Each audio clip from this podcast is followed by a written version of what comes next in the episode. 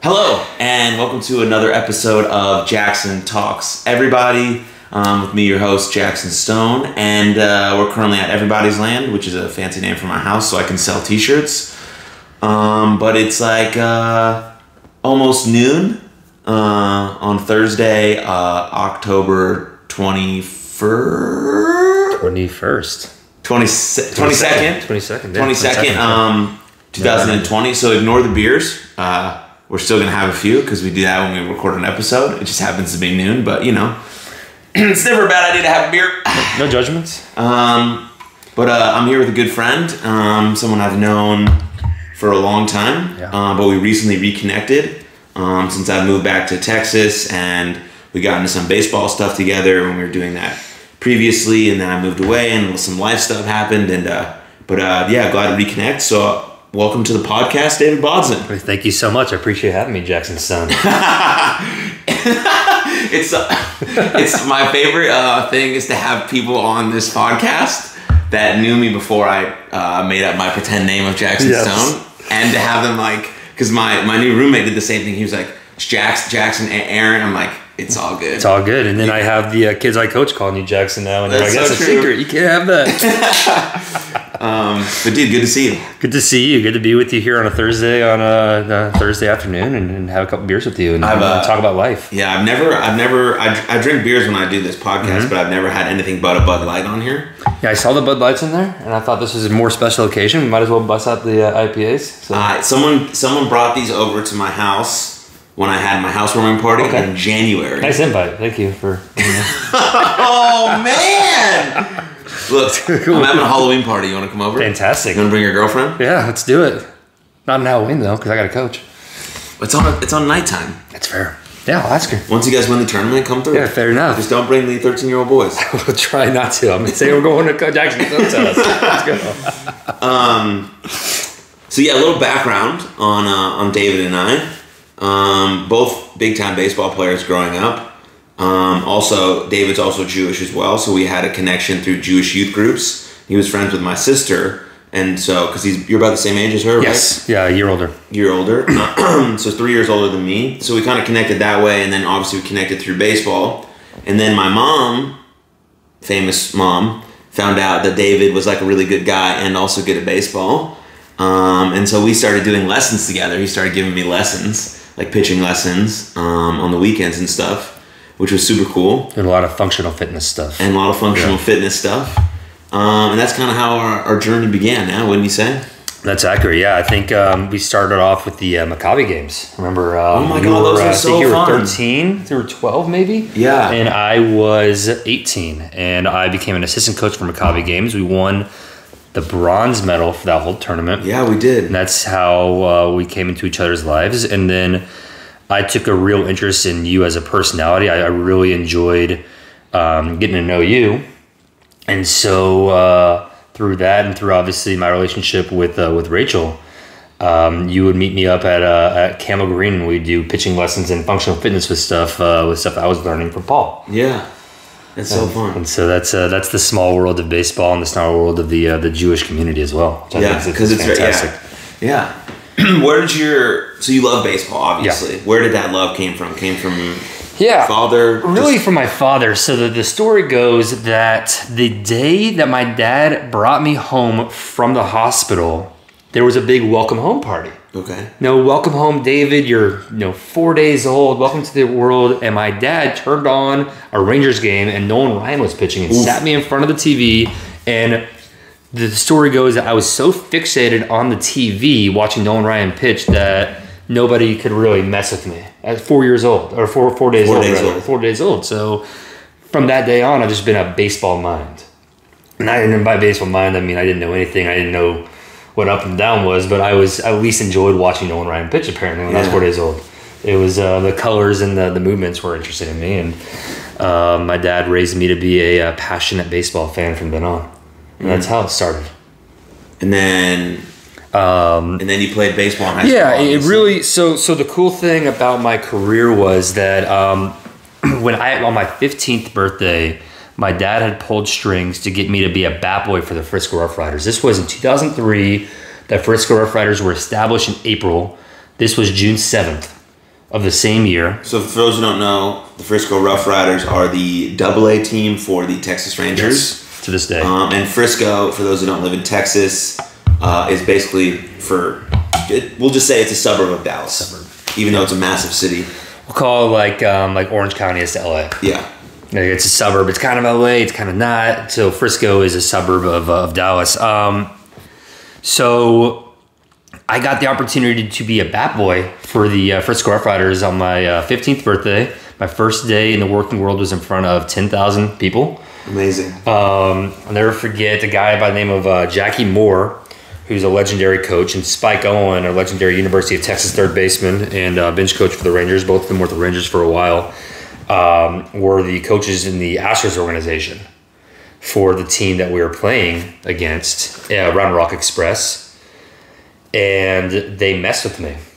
And they basically told me, hey, we need to get you the key to the batter's box. And so I ran in the middle of the national anthem two years post 9 11 Yeah. Oh. people are still very patriotic. Yeah, sure. There's 10,000 people booing me because I'm running during the national anthem. oh my My God. 15th birthday. I'm looking for the key to the batter's box. I'm looking for a box box of curveballs. I'm looking for all sorts of stuff. And they're sending me across the board. Like the umpires are messing with me. And so that was my first day in the working force as a 15 year old. Um, but it gave me a really cool opportunity. What was that? Yeah. Wow. Wait, like what did like when you went home that day with your dad I didn't know anything. and you I- talked about the game. Yeah. I also He was at the game. I also just farted. It smells so so fantastic. Well, I'm just gonna smell this beer then. I'm so I'm so sorry. okay. Fantastic. Um, anyways, it's the coffee. Uh, No, I just- yeah, I had two cups of coffee this morning, and so the beer. Yeah. Anyway, so when you went home with your dad, you like, were you upset? Did you think something happened? No, I so I had no idea what was going on. Again, 15 years old, grew up in the Jewish community, kind of sheltered. I was just like, hey, I'm just happy to be here. I was helping out. Well, so originally I was just there to shag baseballs. 15th birthday, hey, congratulations, you're shagging baseballs. Well, a bat boy got into like a speeding ticket or in a car wreck and couldn't make it. Oh no! So he looked at me and said, "Hey, you want a bat boy the game tonight?" And that's how I became a bat boy. Mm. By the way, it was just a, a shot in the can, and my dad had season tickets. He was sitting behind third baseline, third base dugout, and I called my dad an hour before game saying, "Hey, they're putting me in uniform. I'm going to be a bat boy tonight." I had no. idea. I'm the most oblivious kid you'll ever meet. Very sheltered, and I just was happy to be there. And so I think the coaches kind of smelt the um, the naivety Yeah. off me, and they're like, "Oh, we're going to mess with this kid. Sure. let's just mess with him." And so they had me doing that. But at the end of the day, I was just happy to be there. You know, and then all of the clubhouse guys were messing with me, and I had a good attitude towards it, so they hired me on to be a bat boy for them after that. And so I spent you the won the job. I won the job, and for the next three years, I was a bat boy, and then uh, um, in 2006, I became the assistant clubhouse manager for them, and excuse me, and that was uh, kind of how I grew into the baseball world. That I was surrounded by professional athletes my entire adolescence, and around um, good baseball coaches and good future. Like Scott Servais, who's now the um, manager of the Seattle Mariners, was our director of uh, player personnel, and so I grew up around him. You know, talking to me about what he looks for in in, in, in talent and looks for in players and Yeah. um, not to get away from the funny, messed up stories of things that I did when I No, was there. no, no, no, no. Plenty I- of those, but it was, but that's kind of where my love for the game came in. Is is um, is just growing up around a bunch of athletes who really, um, they what what's what's what's the word I'm looking for? As I'm as I'm tired after all these meetings this morning, they um, corrupted me. That's Mm. correct. They, they, they corrupted me from an early age because I'm hanging around a bunch of 22, 23 year olds who are getting paid to play baseball, and I'm 16 years old and I haven't even got my first kiss yet. Oh. And so they're talking about all sorts of stuff that I've never heard of. That te- teach you some stuff about life. That teaches me stuff about life, Teaches me stuff about women that I was too scared to talk to women at the time in my life, and they were like, "Ah, you can't be scared of this and this and this," and certain lessons that were good, certain lessons that I, I think that was probably not good for a 16 year old to hear, but Right. um, but that's uh, so that that's the environment that I grew up in uh, from when I was 15 until I was I was in those clubhouses until I was 22 years old, and uh, that's really a lot of my passion for the game comes from knowing a lot of the guys who made it to the major leagues and seeing how emotionally taxing it is to play professional baseball. As you would imagine, as you know from playing professional wrestling, from being a professional wrestler is always on the road. You're not getting paid necessarily a ton of money.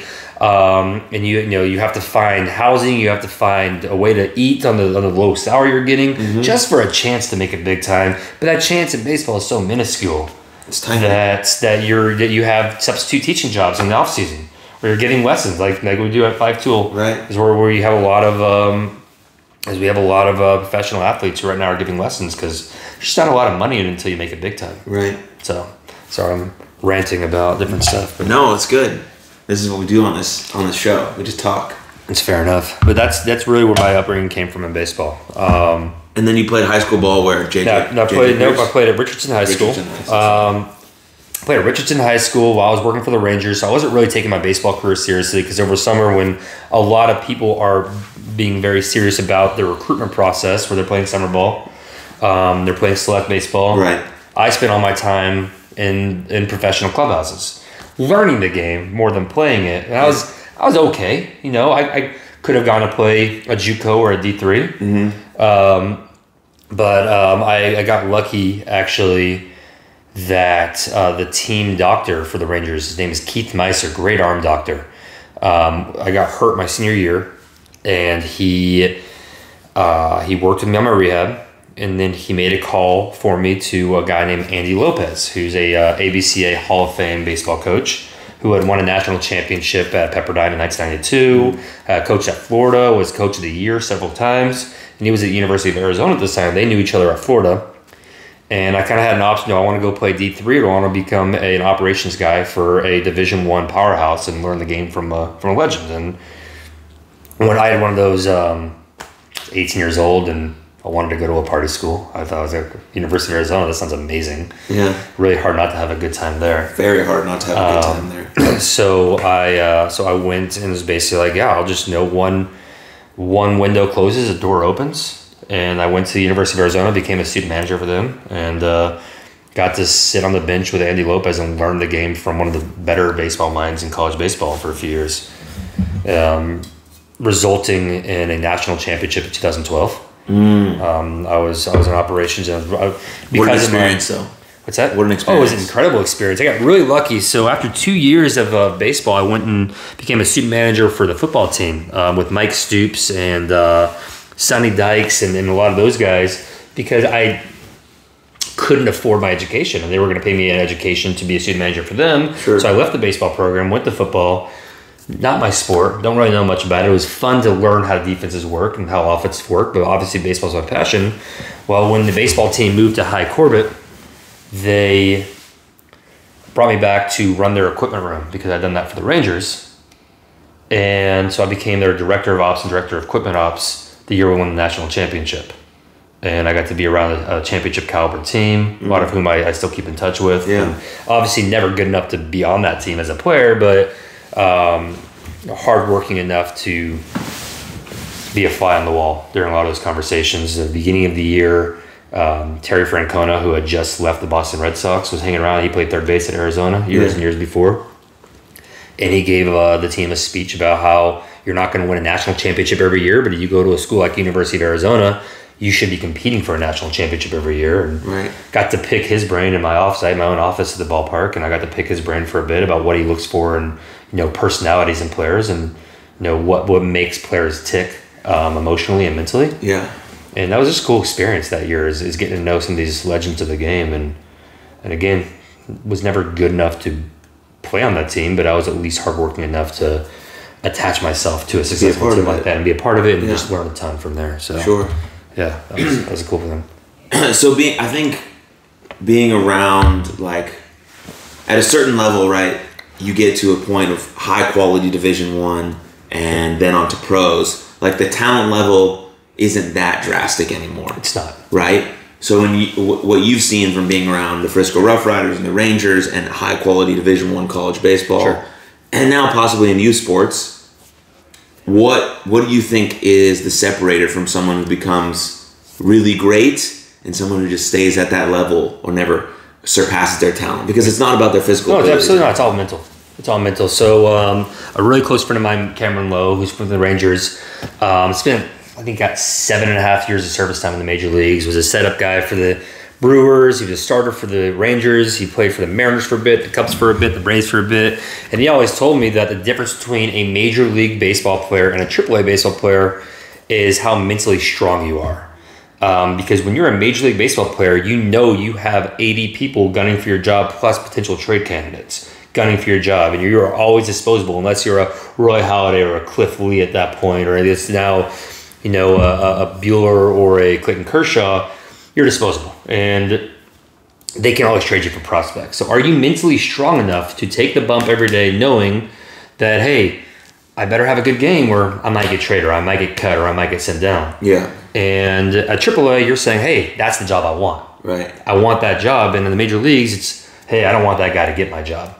So, what are you doing to stay out of your head and to stay healthy mentally and stay healthy physically so that you can get the best out of your body and the best out of your mind you can? Yeah. Um, to your initial point, the separation in, in terms of talent, I always compared high level Division One as being a high A baseball player.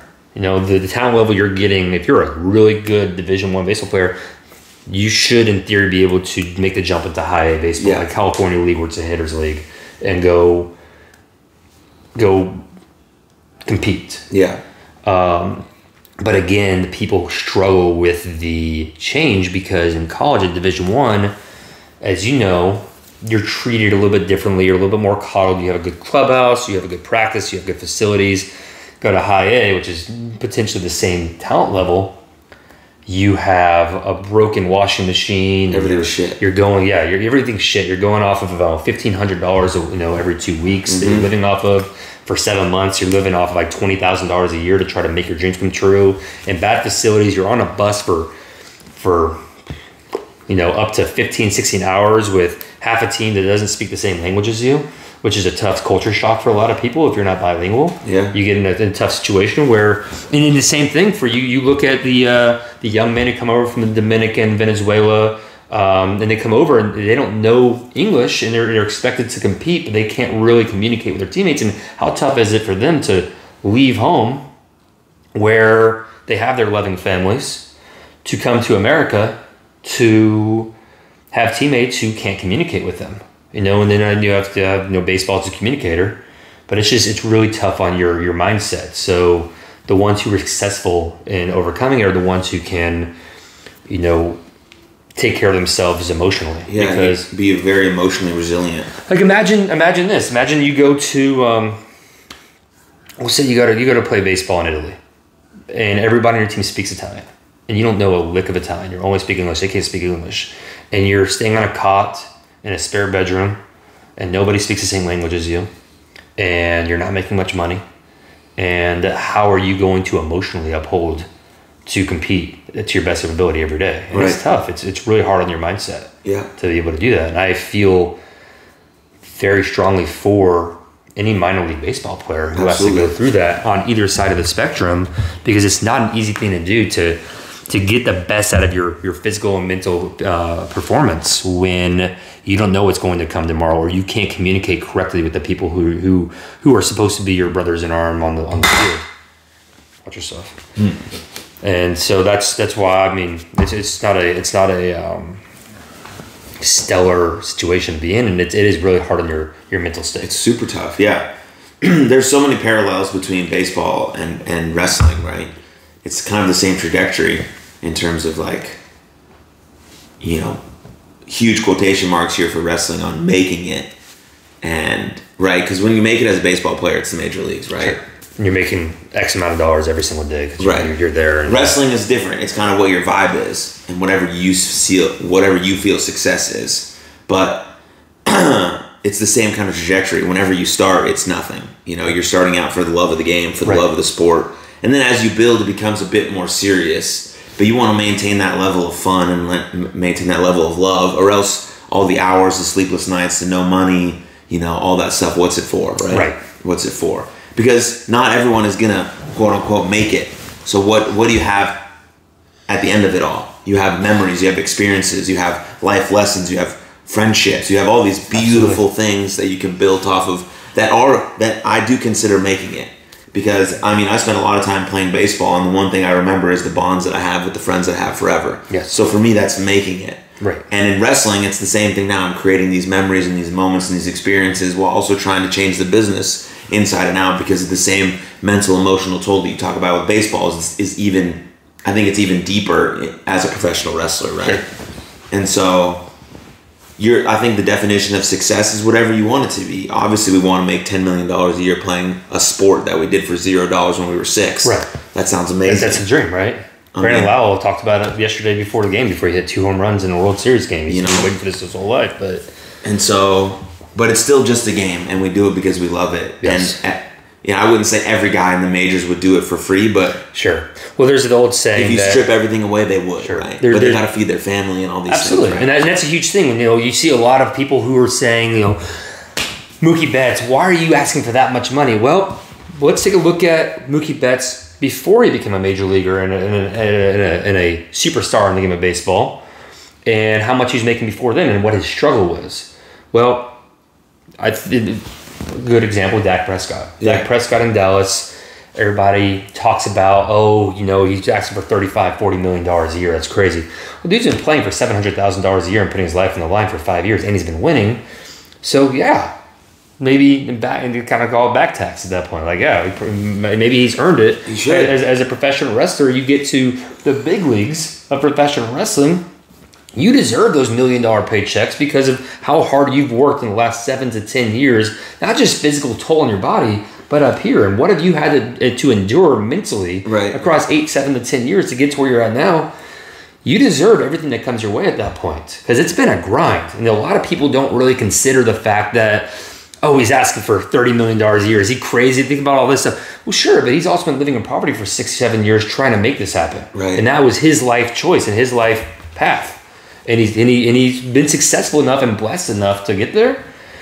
I, I'm full heartedly believe that, yeah, you deserve to get paid by the, the trainer owners who are, who are Yeah. paying you at that point. Like, more money And, and then, yeah, you ask, you hope that a guy like Clayton Kershaw makes a lot of money and he gives a ton to charity. And Sure. you try to do right by, by your community at that point.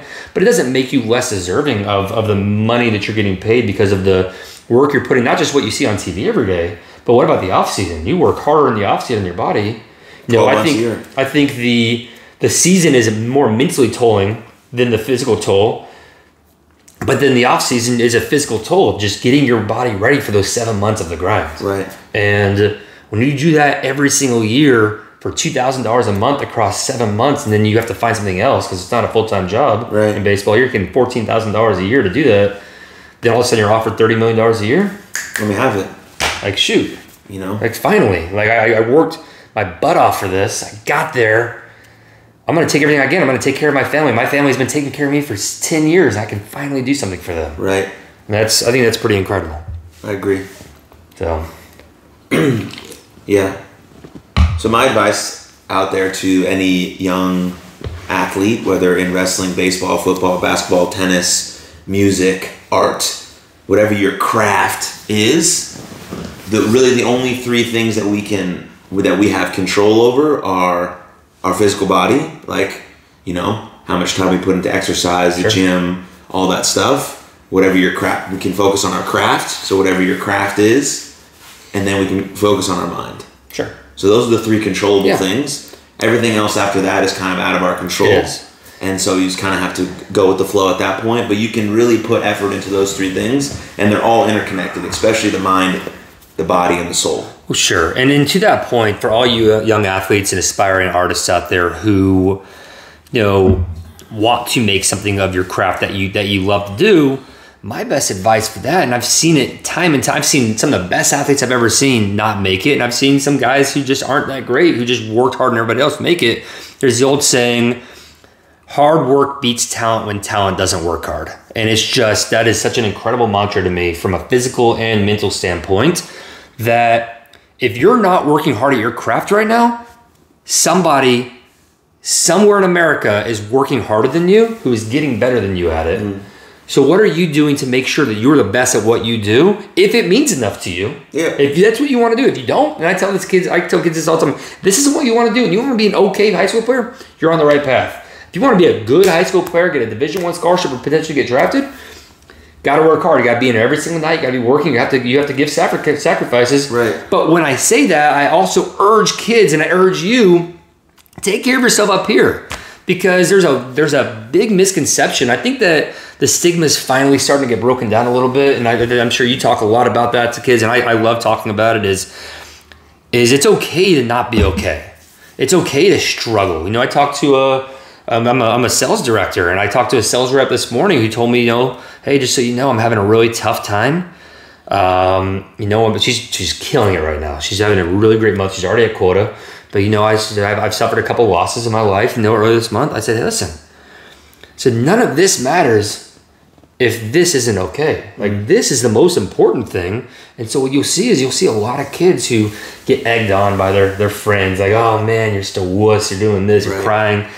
But hey, at the end of the day, especially the people who are making fun of the others for not being okay, they're the ones that are We're struggling to. are struggling too, and maybe more so, and they're trying to make themselves feel better. Yeah. So when I talk to kids and I talk to my sales reps to work hard every single day, come with a come with a, a, a goal in mind and have a plan and execute it.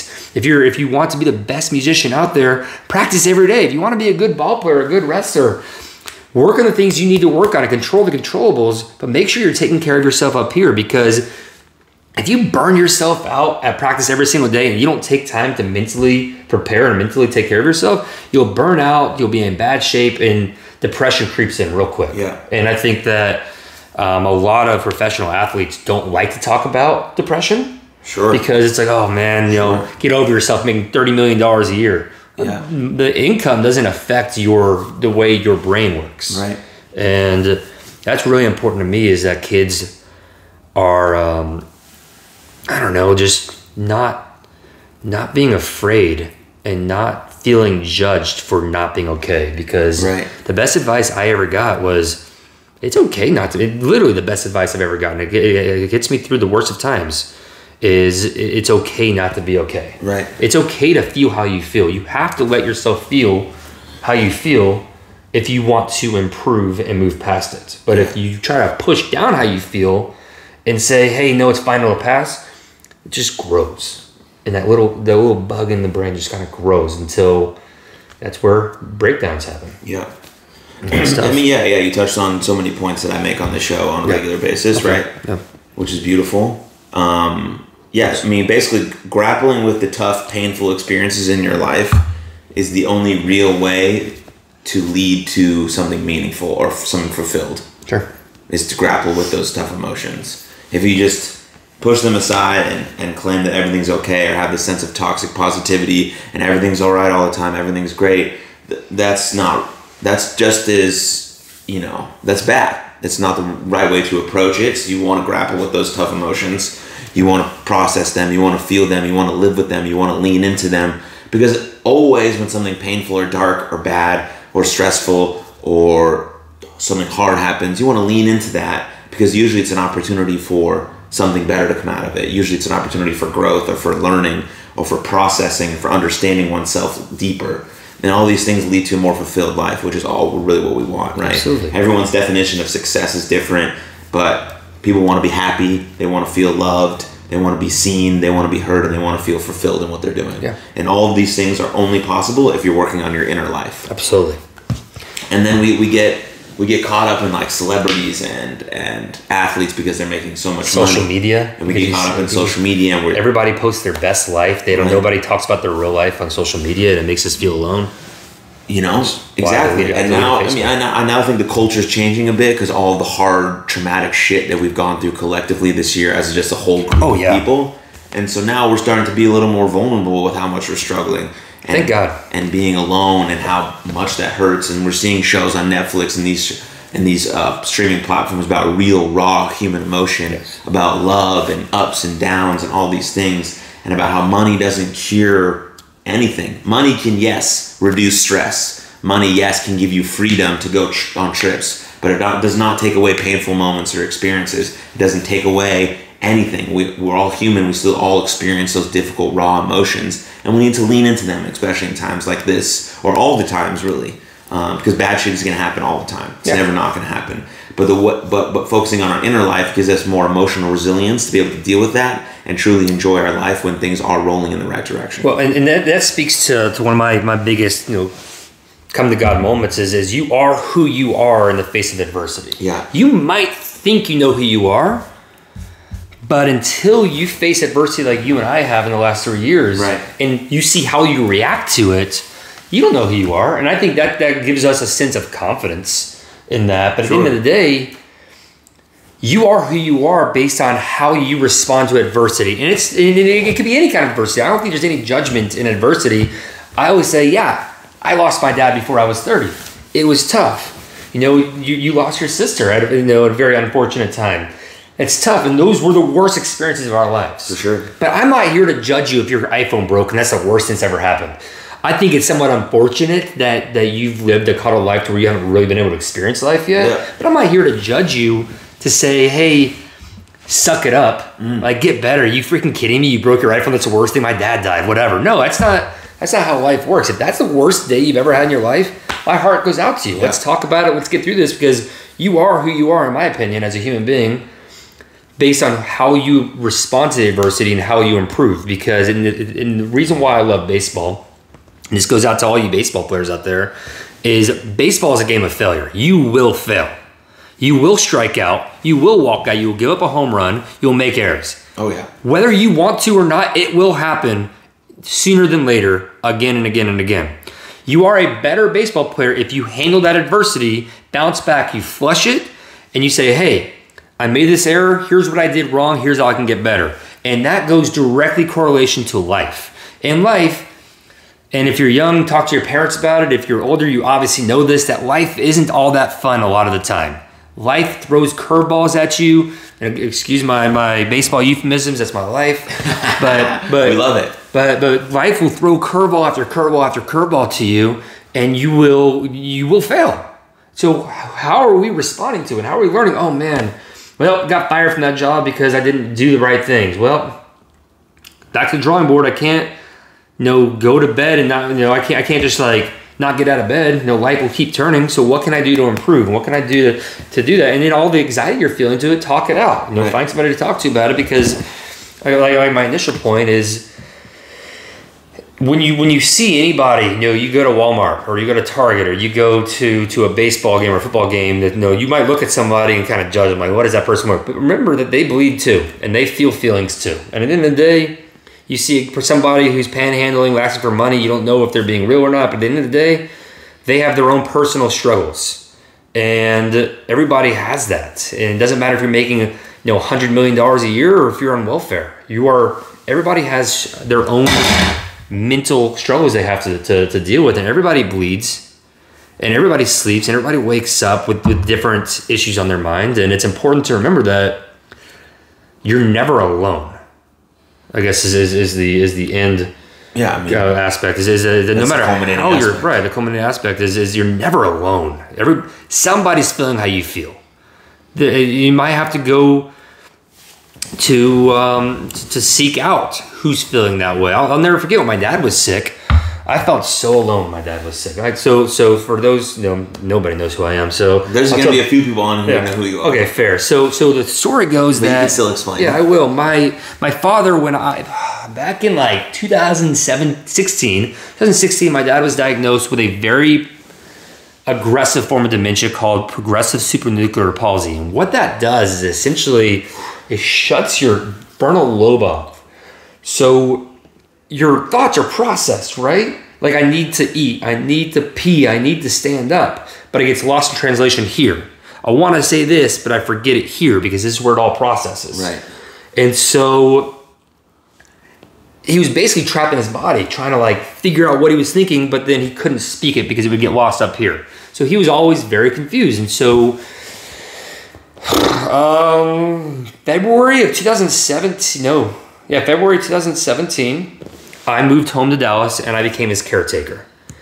And I just felt so alone. I'm sitting here at 29 years old and I'm changing my father's diapers. I'm showering him. I'm, I'm wiping his butt. I'm feeding him. And I'm 29. And this guy was like my, my freaking rock star, my superhero. Yeah. And it was so hard for me to go to bed every night, knowing the next day I was going to have to deal with this again and just like watch my Superman slip into abyss. And I never, I, I felt when he first got diagnosed before I moved home, I didn't get out of bed for like three or four months. Jason Botts, who uh, I want to still want to connect you with. Um, Hey, Jason. hey, Jason, listen this to you. Love for you to, to, to watch this and, and, and get on here and talk about this stuff as well. So Jason Botts was my life coach for three months, like free of charge. Was like, dude, I'm gonna help you get out of bed. And he was basically telling me like, hey, today get out of bed, just do your laundry. Right. If you do that, it's a win. Yeah. Like, like count the small wins. Like you're depressed, count the small wins. Hey, did you get out of bed to eat? Good for you, man. That's a you got out of win. bed and you fucking ate dinner. Like it's huge. And you start growing and growing. Like, hey, I'm still a human being. But when, when my dad was sick, I, I used social media as my, my therapy. I would I would share my experiences on Facebook. My mom would always say, you know, maybe you shouldn't share this and this and this. And I was like, listen, of the day, I'm here in Dallas. I'm, I'm, I'm doing this stuff for dad. I need an outlet and I need support. And you know, you, you can potentially call this begging for support, but like I just wanted other people to know my experiences in case they felt alone like me. Yes. And if so, they could reach out to me. We can talk. And you know what? It worked. That's a beautiful way to use social media, man. And, and and I had people reaching out to me. I had one guy stop me at a football game, said, "Man, I just want to let you know that me and my dad hadn't really been on the best terms, but I read your post about your dad, and like, you know, I always ended it with, you know, tell your tell, tell your parents that you love them." Right. And I always said, tell them, like all my posts, tell them that you love them because you never know if it's gonna the last time. And he goes, I told him that, man, and we're a lot better. I just want to let you know. And that, that melted my heart. I was like, shit, I feel like I made a difference based on my experiences. Um, Say that again. I feel like I made a difference Yeah. based on my experiences. Yes, And yeah. I was sharing my experiences and I was uh-huh. sharing what ailed me and what my pains were. And I realized, hey, I'm not alone. Because while nobody in my own personal network might be going through what I'm going through, which is waking up at three o'clock in the morning because my dad fell out of bed and I had to pick him up to put him back in bed. I'm still having people tell me, hey, your experiences are making a difference in my life. And that to me is just the gift of life of, of like, hey, this sucks. But I find solace in the fact that I'm not the only person in pain right now. Right. And we can help each other through this. Yeah. And I mean, that's, it. That's, That's, I mean, that's the key to it. That's the key to creating, you know, real, genuine human connection. That's the key to how to use social media as a tool for positive, optimistic, loving connection. yeah. Um, and so, where are you at now from from let's say a year after your dad died, Right. To when we were together on the baseball field three years after your dad passed? To the day. To the day on the baseball field. Today, you know, when my, my I'll never forget when my I put my dad in a home in May 2017. He needed it. Joel! Joel, what's up, man? How y'all doing? What up, fam? You go to Walmart? Going to Wally World. Okay. Later. So yeah. Um. So when when that happened, I, I I suffered a lot with my personality, who I was as a human being during Sure. that. I didn't really know who I was until until life called, and I moved home and I took care of my my family, and then I realized, hey, I'm a freaking badass. I'm the kind of guy who will quit his job, move home, and take care of his family, and use his whole life savings to do it, just to make sure that my mom's life is a little bit easier, my sister's life's a little bit easier, that my family can breathe a little bit easier because there's somebody there who can who can do it. Right. I remember returning back to Austin in, in May 2017, and I had never had more self confidence in my life. I was like, okay, now I know what kind of human being I am. Um, and, I, and I carry that. I carry that with my with my, my confidence now because if I have a bad day, I think back, yeah, but David, you're the kind of guy who quit his job to take care of his family. Yeah. And you, you can think that, and you, you and you did the same damn. You said the same exact thing, right? When when you went through, when your family went through what it went through, um, you moved home, mm-hmm. and you know a lot of people came up to me after that and said, "No, David, I, I commend you for what you did for your family, and I don't know what I would do." And I was like, "I didn't either. Right. Just did what that was right." I, I said, "I'm pretty sure you would do the same thing." You never know what you're gonna do when the most painful experience of your life hits you in the face, right? We're caught with That a bunch of choices. Which is which is why I say you are who you are based on what you do in the face of adversity. Right. And that's how I figured out. So going back to what you said, you know, three years today. So um, Jackson Stone and I were on the. Um, we were on. So my my father passed away um, October eleventh, two thousand seventeen, and So that weekend holds a very special place in my heart where I like to reflect on life and reflect on where I'm at in my life. And of course, everything I do, I want to make my father proud. I feel like he's still watching after me. And I feel that too. Yeah. Uh, and we uh, went to a we, we, we played a tournament on his on his three year anniversary and got to the championship game and we had a great day we ran into a team that probably shouldn't have been in that tournament they were considerably better they were in a different class and i'm actually i'm, I'm coaching a AAA team this weekend and they're in that tournament Yeah. ironically enough Good. um, and i hope we can play them and beat Yes, I them hope Um, play them again. um, but, but they should not have been in that tournament. We ended up losing 15 nothing. But you know, we got to the championship game with a bunch of kids who really deserved to win and on the three year anniversary. And you know, you and I talked about like how meaningful it is to do that. And you know, of course, as, as you know, and you know, the followers know, um, we get a, a runner up championship banner. And my father and, and his sister are buried catty corner from each other, real close to each other. So I took the banner that he and I helped win, and I took it to Rachel and talked to her about it, and then I took it to my father and talked to him about it because that was the three years of the day for him, and I wanted to talk to her. And every time I go talk to him, I, I go and talk to Rachel too, and um, and I got to share that with both of them. I got to share our our um, probably I could call it improbable success that weekend. Absolutely. with, with our with our loved ones who, who left us too early. That's amazing. Yeah, Cheers to them. yeah. Cheers to them. Cheers to baseball for being romantic and beautiful and poetic. That it is. That is life, though. Life is, is romantic and poetic. And you're doing both, man. You're up or down or up or down or making sure you're, you're Hydrated, caffeinated, caffeinated, you know? diuretics. What's in that? That's just water. That's water. That's nice. What kind of a bottle I it? bought it on Amazon. Works. When we uh, get this uh, uh, shout out plug to Chris Gronkowski and uh, Ice Shaker, once we get those in, I'll be. I'll have it on the. Yeah. I'm looking for uh, podcast sponsors, dude. Yeah, You know, I'm really like top Chris two. does a podcast. You know, top two are like a coffee company and, a, and some sort of local beer companies. Yeah. Um, Chris does a uh, podcast, but he, he shares more his NFL experiences. That's cool, Um, in that, but um, he has like Rob on it, and he'll have Sure. Ryan Ewalt, who's a good friend of mine. He produces it, and he does it. But um, the the the ice shaker thing that was on Shark Tank. It looks sweet. It's gonna be, I'll get you one. Uh, Nice. We're about to order a bunch, and Cool. uh, I'll get you one, and you can put it right there. And you can you can shout out uh, Elite Five Tool and uh, Right here. and uh, This podcast is sponsored by David Bodson. And Elite Five Tool fit with Ice Shaker with Chris Gronkowski. Um, okay, I want to touch on one quick subject. Um, How we doing on time? I'm, I have nothing but time, but I know no, you we're, have. we're good. I don't know. All right, cool. I don't really. I I'm just really sitting here focus on talking. time. Yeah. Cool, I love it. So we talked a lot about baseball. We talked a lot about um, professional sports. Sure.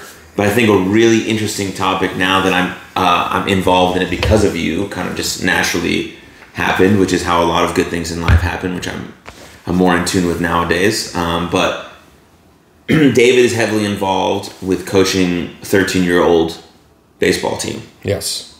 And so youth sports are a very interesting dynamic, right? You have a lot of moving parts, right? You have you have the coaches, depending on where their background is and what their education is and what their views are, right? You have the kids, you know, what are their goals? What do they want to be? And they're only 13, right? They don't Sure. know much. Yeah. They just want to have fun. They know what their parents tell them. And then you have the parents, The parents. who are the most um, Let's see. inconsistent the X factor to me. variable as youth sports. Yeah. I think that's the the X factor variable. So, what's I'm gonna I want I want to ask one just big general question. I want to ask why do you think first question why do you think less kids are playing baseball nowadays?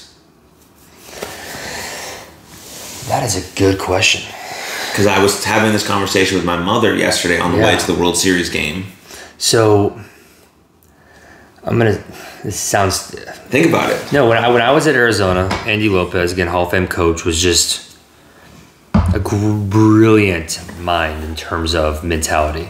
Yeah. and he always would say, "We're in a soft society. We don't know how to fail anymore." Okay. I don't. I don't. I don't put those two and two together. Okay, so I agree with the, the fail part. Sure, sure. So that's the, you know, and I think that's why I was hesitant to say it, but I wanted to talk this out with you. Sure. you. Yeah. Let's have it. Let's do It it. is people struggle with the ability to fail because we're in a society now where there's instant gratification of everywhere we go. Mm, okay. And as a society, we're expecting instant gratification, we go on Amazon and buy anything we want. We can go on this, we can do whatever we want. Uh, play video games, we can win whenever we want. I find it's tougher in baseball than it is a failure sport. It's it's a sport, not it's a sport where you will fail. Yeah. And you don't have that instant gratification in baseball. And I think that turns off a lot of kids. Sure. Um, and I, I think that, that I'm, I'm not sure if that's a generational thing, and it doesn't take away from how strongly I feel about the mental aspect of loving yourself and and no. But I think it's very important to go into a life experience knowing how to fail, because if you don't, you're going to get hit hard later on. Yeah. Um, Well, yeah, I think the deeper you love yourself, the more forgiving you are. Right. So so when me you don't achieve what you want to achieve, like quote unquote Exactly. on that, and then you're you have the ability to go then and keep I'll give you an example. We had um, our quarterfinal game this past weekend, and I had a great athlete at shortstop. Great athlete. He's a great kid. And he made three errors in a row. And he came off the field crying. And I put my arm around his shoulder. And I said, Hey, it happened. it's gonna happen again. It's, it's going to happen again. and, and, but and this is a thing that happened. Um, I said, I, I'm willing to bet you'll never have a, as bad of an ending like this again. I said, what you need to do is you need to flush it and understand that this is what happened. This is why it happened because you were pressing too hard and you were putting too much pressure on yourself. And let's move forward and let's have a good next inning. You know what? He made a great play the next inning. And it's like, yeah, that, that's who you are. Don't convince yourself that's not who you are, right? Convince yourself that you are a good athlete. Um, because if you're scared to fail, you're going to fail. you will. And if you're scared to fail, when you fail, you're going to convince yourself you're not good, even though you are. And if you convince yourself you're not good, you're not going to want to do it anymore. Right. And I think that that kind of ties into the core aspect of why are people not playing a sport as much that is based around failing. Sure. You know, I think a lot of kids enjoy the instant gratification of making a basket or scoring a touchdown Yeah. versus having to strike out 10 times to get three hits in a game. All right. I'm, I'm with you. Yeah. Does that, does that make sense? That's a good point. Yeah, I guess I, I apologize for the. Uh, No. we can edit out what I first said. I, No, I we was don't. trying to. I was trying to. no, no, I two and liked two it. together. I just Yeah. I didn't know where you're going with it. Yeah, yeah. We don't no. edit out anything. Right, fair, fair. I just I don't want I don't want to make anybody feel lesser than they are. That's obviously not the case. I just I think that's where we're at as Yeah. a society. Is people just don't like to fail. They like to avoid failing where they can. Yeah, we'll try to But- avoid it. I, but, I agree with But that. when it happens, it happens, and we don't know how to deal with it anymore because we didn't do it earlier. yeah, because we're not used to it. You look at a baby. Well, a baby falls down a bunch of times before they, they finally Always gets walk. back up though. Yeah, can always walk. And no, we we started. It's ingrained in us to to compete, and it's ingrained in us to to get back up and try again. We've been doing it since we were since we started walking. Yeah. Um, so what is it now that keeps that has us scared to fall over and try to get back up? Yeah. I thi- yeah. Which again, I, we can tie right back into the social media aspect. All we see when I talk, which I deleted my Facebook for this exact reason. Oh, did you? It made me so self conscious about what was going on in my life. I was pretty happy with what was going on in my life, but um, a lot of negativity on there. And then like, hey, I'm here on a beach. Look how great I'm doing. Well, we're in the middle of a crisis, and a lot of people are struggling. And I just, you know, like like a lot of people look at that thinking, man, if they're doing that, I must be doing something wrong because I was in the same graduating class as them. Yeah.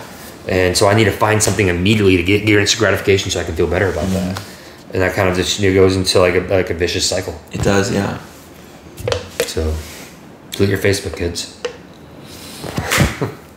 I mean, yeah, social media is very interesting, right? But we have the we don't have the full ability to consume the content that we want, right? Because sometimes Facebook puts ads out or Sure. they just put things out even though we don't follow or friends Yeah. with these people. But we do have the full control over how much time we spend on it. Yes. Because I'm someone who posts on social media quite a bit, right? And I try to really only engage with the content that like either I'm learning from or I'm trying to or the, the following that I'm trying to acquire or something like that. Or I just post and then I, I put my phone away. Sure. You know? They- yeah, Well, we don't ha- we we I we almost have full control over what we do, but sometimes the social media platforms present us with stuff that we don't follow and it's harder then Sure. to not look at it. But as long as we're consciously aware of what we're consuming, then we can be self-observant of how we can control Absolutely. it and make those changes. As opposed to um, interacting with the negativity that brings more negativity onto your feed. Right. Because that's the way the, um, the Facebook uh, um, code, The works, algorithm or algorithm works is if you interact, you get more of that. And so you know, you see something that makes you so mad, so you have to say something. Well, you interacted with it, so you're going to see more of it You're gonna see more of it, yeah. but um, Back to baseball. yeah, back to baseball. So I, yeah, I think you're. I think you're right. I also think that like baseball is, is actually a very complicated sport. Right. And so for parents and for kids, if you don't understand, if for, so if a parent doesn't really understand the sport, they're not going to really tell their kid that they should try out or go play. I mean, most parents should be telling their kids to go play everything and try everything and do everything and just like have different awareness of your body and just do whatever arts and crafts and sports and baseball or Yes. whatever and then let the, and let the kid decide.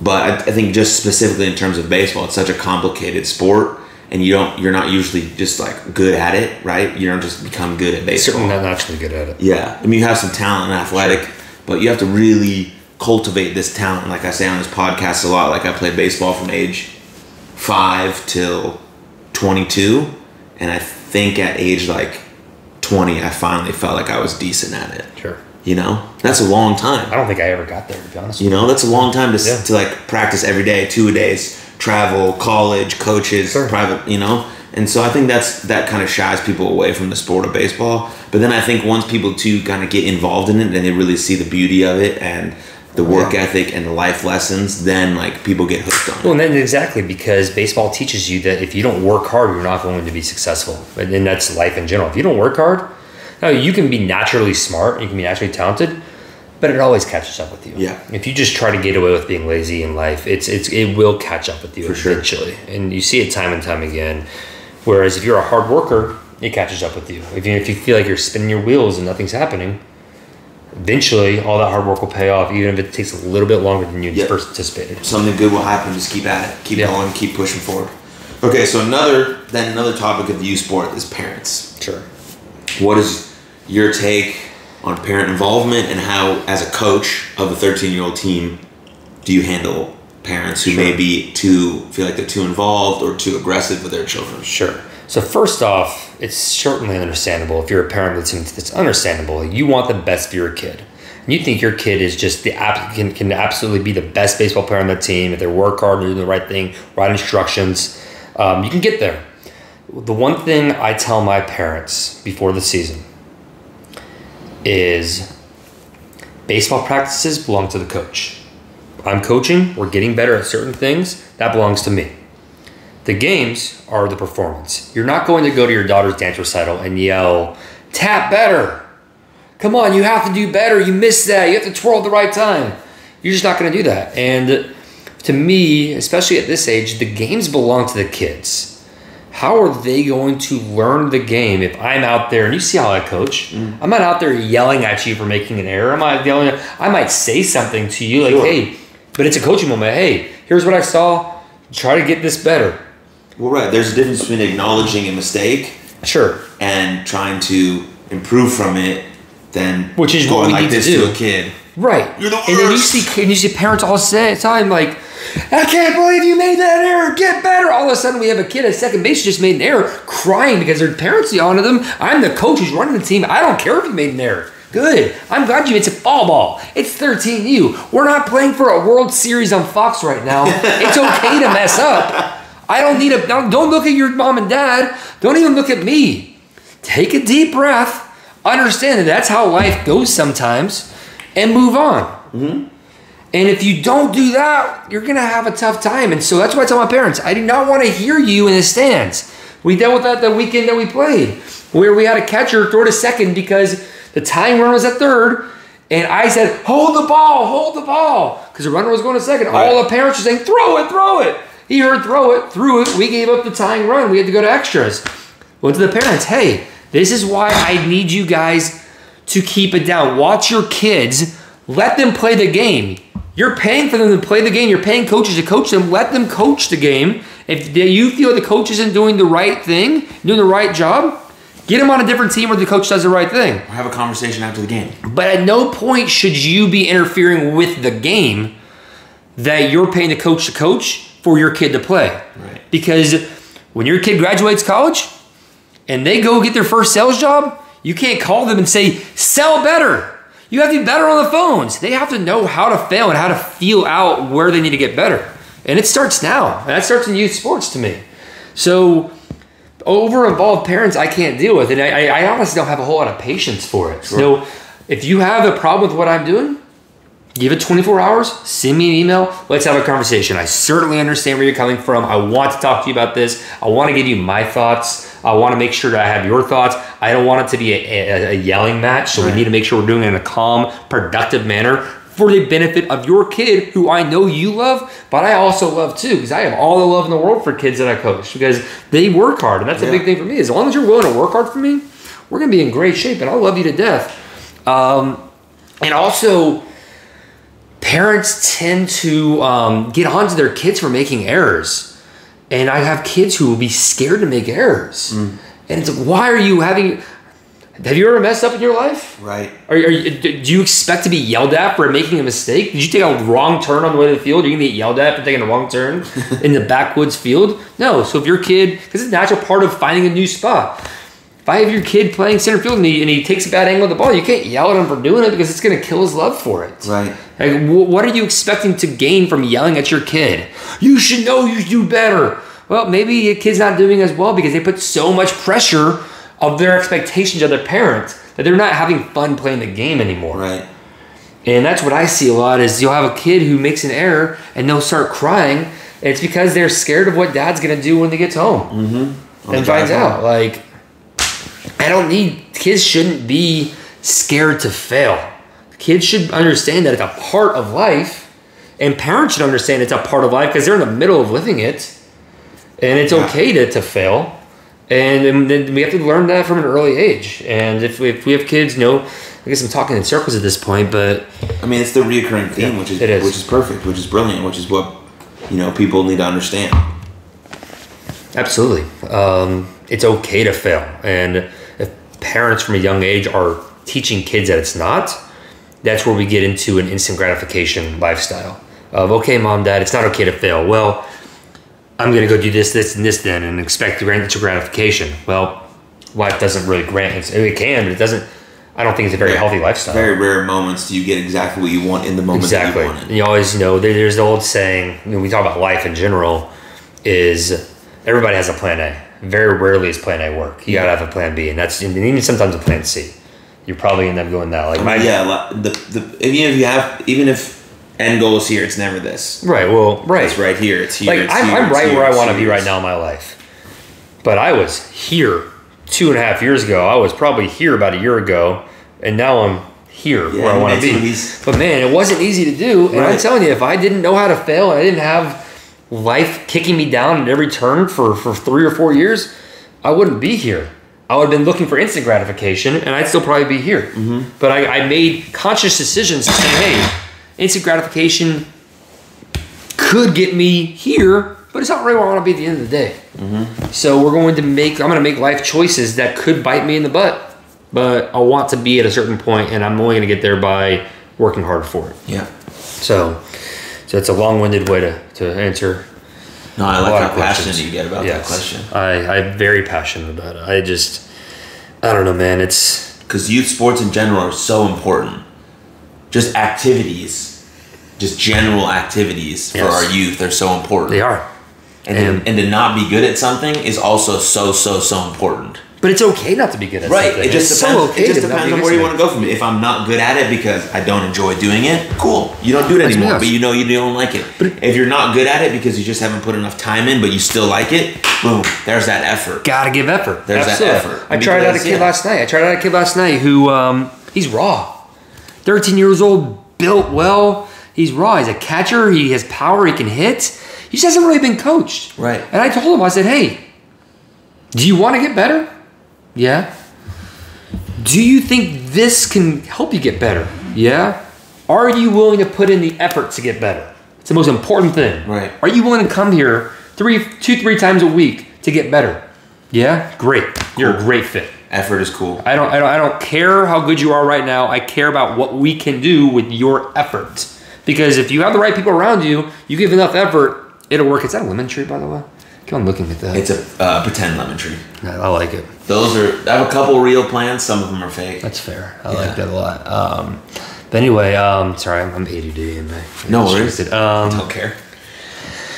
But, but yeah, it's like, are you, are you willing to put in to, to work your butt off? Then then cool. I, I told I told the team that we coached. I told them the game of the season. I said, listen, we might go 0 20 this fall. That's okay. We might get errors every single play. That's okay. If you give me effort every single day, we might lose every game, but we're gonna look damn good losing every single game. And you know what? By looking damn good with all the effort we're giving, we're gonna win a few games. Right. Because effort means everything. Everything.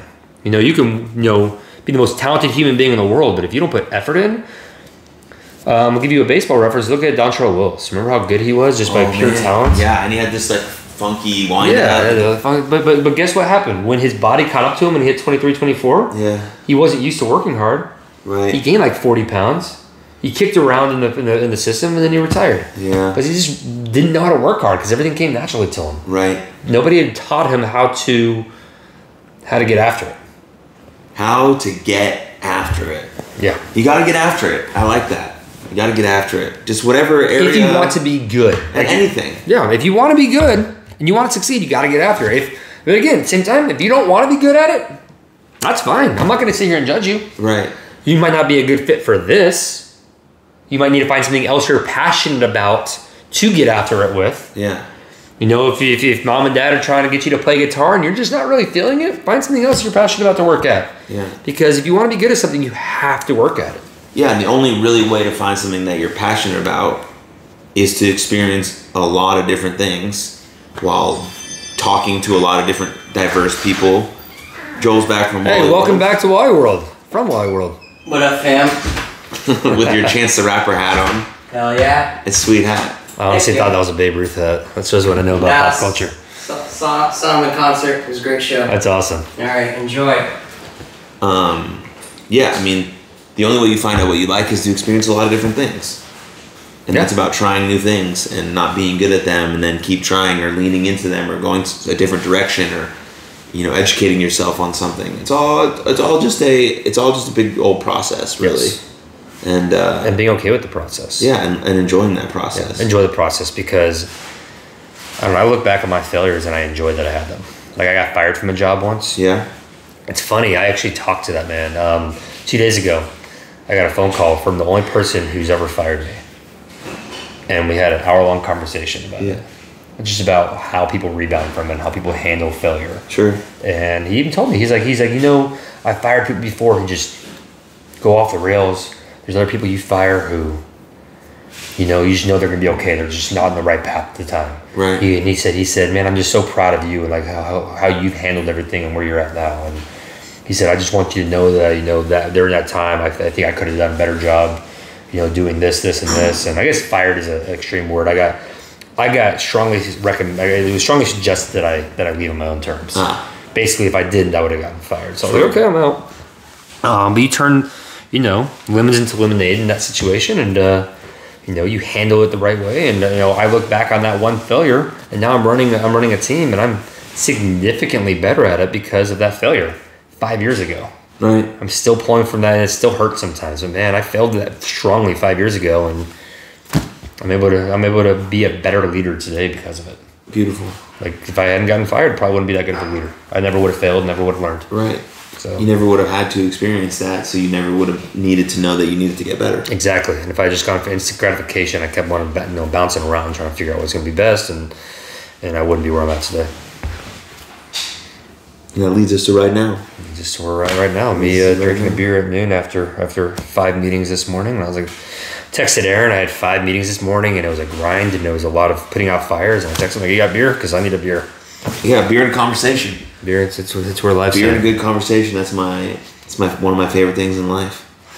Anything uh, anything else regarding baseball or mental life that you, you want to cover with me? Um, I think. Well, yeah. Let's just touch on the themes of today's episode. Baseball is super cool. It's a good Uh, and it's it's thing. the it's the best sport to teach you about life. So one, so if you have if you're a young person or if you're even if you're an old person, get to know the game of baseball. It's very poetic and beautiful and has a lot of reoccurring themes that are going to teach you in a more unique way than just reading like a fucking self help book or something. You know. Sure. Which nothing wrong with self help. Uh, No, I read a lot of them. And Yeah, I love 'em. I find a lot of uh, information. I'm a big, uh, I'm a big fan of Super Soul Sundays with uh, Oprah. from- Ooh, Oprah. Oprah's fantastic. Plug for you, Oprah. You're welcome. Um, Super Soul watches the Sundays. show for I'm, sure. I'm sure she does. Absolutely. She's about to put it on the O Network. Yeah, hundred percent. She's putting her, her O sticker right on this podcast. It's That would be so sick.